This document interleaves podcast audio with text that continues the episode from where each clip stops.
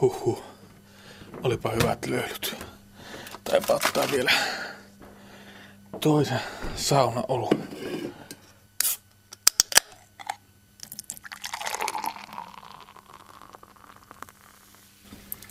Ai ai.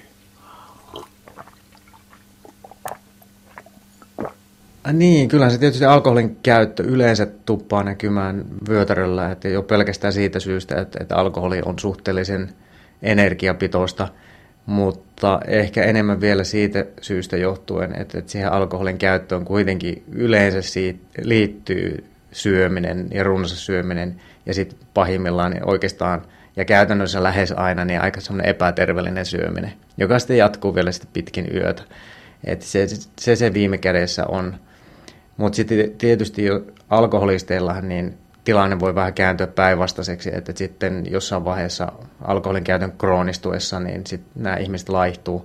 Et lähinnä sitten jo ihan taloudellista syystä, että ei ole, ei ole varaa, varaa syödä ja sitten tavallaan sairaus on siinä pisteessä, että sitten alkoholin merkitys korostuu ja ruoan merkitys taas sitten vähenee.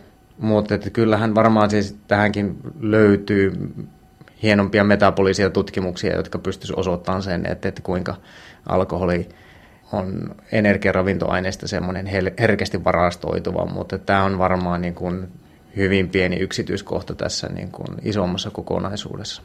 Kyllähän tietysti, että jos, jos eri alkoholilaatujen energiasisältöjä vertaillaan, niin alkoholi itsessään on energiapitoinen, mutta sitten alkoholijuomissa on sokereita, riippuen tietysti alkoholijuoma laadusta riippuen – mutta että, että lähinnä tosiaan näkisin tämä isompana kysymyksenä se, että tavallaan se koko, koko illanvietto tai se alkoholin käyttö kokonaisuutena, että, siihen ää, liitetään, että, että siihen yleensä liittyy runsasta syömistä, joka sitten ei yleensä ole kovin terveellistä, vaan silloin oikeastaan silloin syödään, mitä nyt syödään ja yleensä aika epäterveellistä ja, ja runsaasti.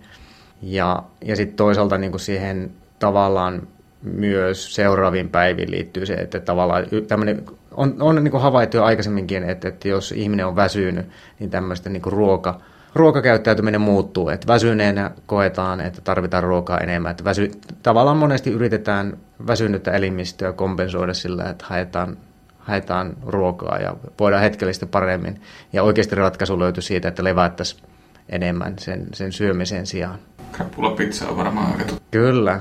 Jos, se, jos krapula on sen verran lievä, että, että sen pizzan pystyy sulattamaan, niin, niin, niin kyllä. Mutta vaikka sillä vahvakin krapula, niin kyllähän se jossain vaiheessa taittuu, niin kyllä se sitten yleensä aiheuttaa sen, että sitten suolainen ja rasvainen maistuu.